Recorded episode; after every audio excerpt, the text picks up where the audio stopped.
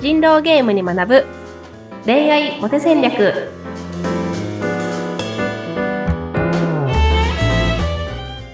皆さんこんにちは。恋愛コンサルタントの渡辺優香と。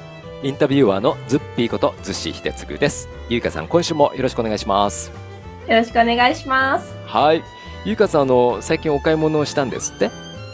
そうですね。最近マフラー買いまして、マフラはい、寒くなってきましたねというところでー。うん。あ、そうなんですね。え、毎回、毎年買い替えるとか、マフラーを。いやマフラーもね一回買ったらなかなか捨てるようなものでもないので、まあ、はい結構溜まっていくみたいなとところあると思うんですけど、うん。まあそれでも去年は結構断捨離をしたりしてはい。はい結構なんだろうまあそれ捨てたりとかもねあったんですけど、うん。た一またま。入った店で、はい、すごい可愛いのがあったんで思わずね買っちゃったんですけどえー、どんなマフラーだろなんかこうスカートとかでもこう立体的なプリーツ加工がしてあってこうひだになってるやつとかって。あるじゃないですか。であんな感じで、そのなんか台形の模様がこう全部プリーツになってて、なんかこう、りすごい立体的な、こう、形になるようなマフラーだったんですけど、うなんか私は今まで生きてきてそんなのを初めて見たんですね。相当なマフラーですね。見てみたいですね。なんか人間が進化してるぞみたいな、ね、感じがして。で、思わず買ってしまったんですけど、うん。やっぱりこう、新しいものっていうか、その、いいですね。うん。こう今まで見たことがない何かっていうのはなんかすごい、欲しくなるな。ってそうですね、その衝撃とそのあ新しいものがね近くにあるっていうだけでちょっとあ上がったりしますよね。うんうんうんうんうんうん。ははい。なんかねやっぱりデートでもね女の子にあなたみたいな人と初めて会いましたって言われるねポジティブな意味で言われるようなねところをねみんなには目指してほしいなと思いつつ。いいはい。今日も。ありがとうございます。はい。そうそうあのゆうかさん今回のこの放送がはいはなんいと放送スタートから50回目の放送なんですよ今日こすごいれ。いや長くやってますよね50回。うん。ねこんなニッチなテーマでねいやいやいややってますねそうよく50回もテーマをね据えてお話ししましたねまだまだ続きますけども。はいうんそうですよね。結構お客さんからも有料級のね、こう内容だなんて言ってもらう機会も多くて、あー嬉しい、ありがたい限りですね。はい、まずは50回記念ということで、今日も締まってまいりたいと思います。はい。はい。あの、今回いただいているテーマが、えーうんうんあえて自分の意見を言わずに、泳がせて意見を得る戦略。うんうん作詞ですね。ねえこれも一つのまあ方法としてあるんですね。こういうパターンが。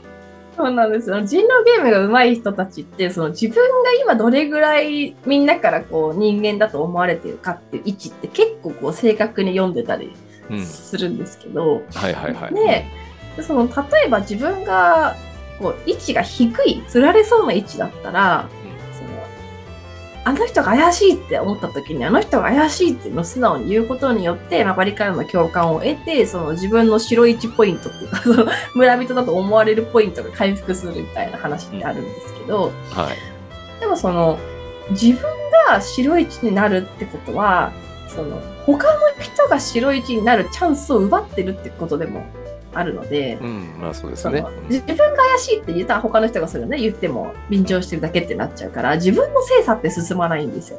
うんうんなんでその誰が人狼なのかを自分が見極めたいっていう視点で考えた時に自分が白い位置になるっていうのは実はあの効果的ではないっていう場合も多いんですね。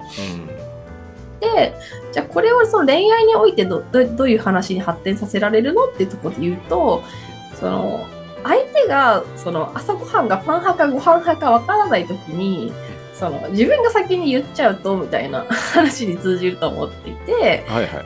あえてその相手の意見を聞いてからそれに合わせに行くことでうん共通点が取れたりするっていうのがあるよねっていうのはすごい思ってはいいて、なんでその今自分がどういう立ち位置を求められているのかっていうところをなんか適切になんか見れるようになるとその自分の意見を先に言うべきなのか、相手の意見を聞いてから合わせに行くべきなのか、みたいなところも結構見えてくるんじゃないかなと思って、なんかちょっと俯瞰した目線で自分の立場を見てみるっていうのはね、すごく大事なんじゃないかなと思ってるんですよね。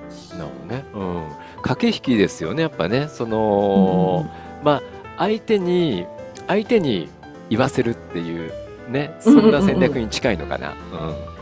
そう、そうですね、そうですね。うん。うんはい。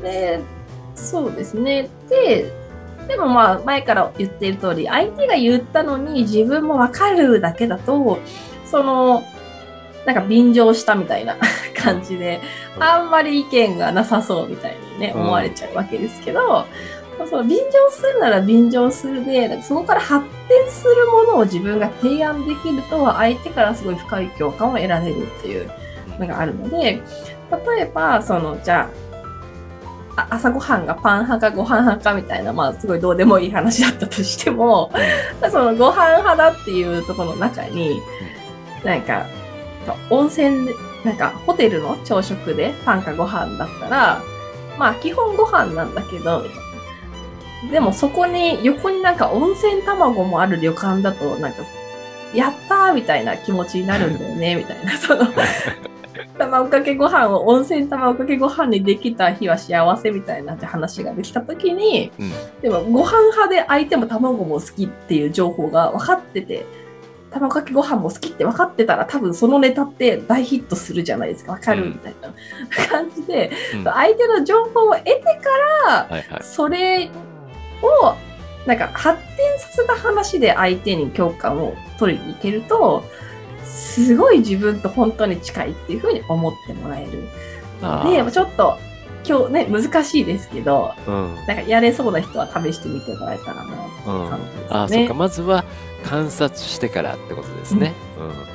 そうですまずは観察してから自分からグイグイ行かないであなるほどこういうことなんだなって分かった上で声をかけるとさらに効果的ですよみたいなそうですね、そうですね。うんはい。ええさっきあの相手に言わすっていう言葉をね発してあのふと気づいたんですけどちょっとあの話がまた変わっちゃうかもしれないですけど例えば、うんうん付き合おうとか結婚しようっていうのは、うんうん。相手に言わせた方がいいのかな？男性が言った方が絶対いいよとかそういうのってあるんですか？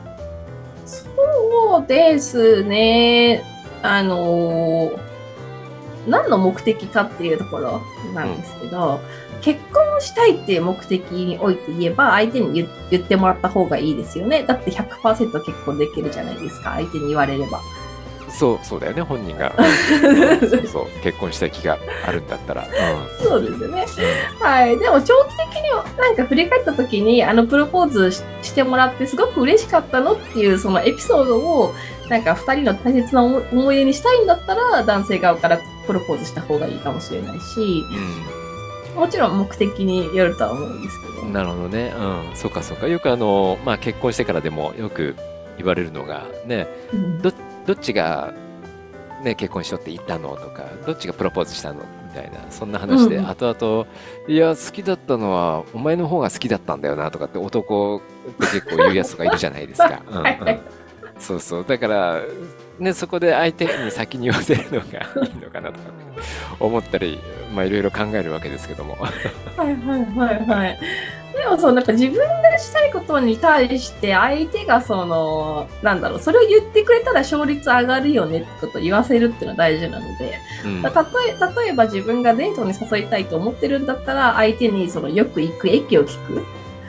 で、はい私は新宿駅によく行きますっていうのが来たら、その時点でなんか一歩前進じゃないですか。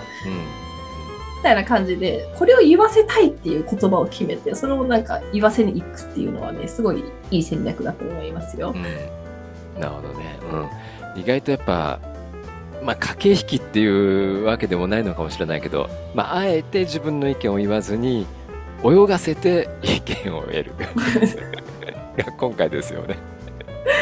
そうですね、そうですね。だからあれですよね、その泳がせてっていうのは、その相手の情報を得るために、その時間ですよっていうことですね、泳がせるっていうのはね。そうです、そうです、そうです、そうです。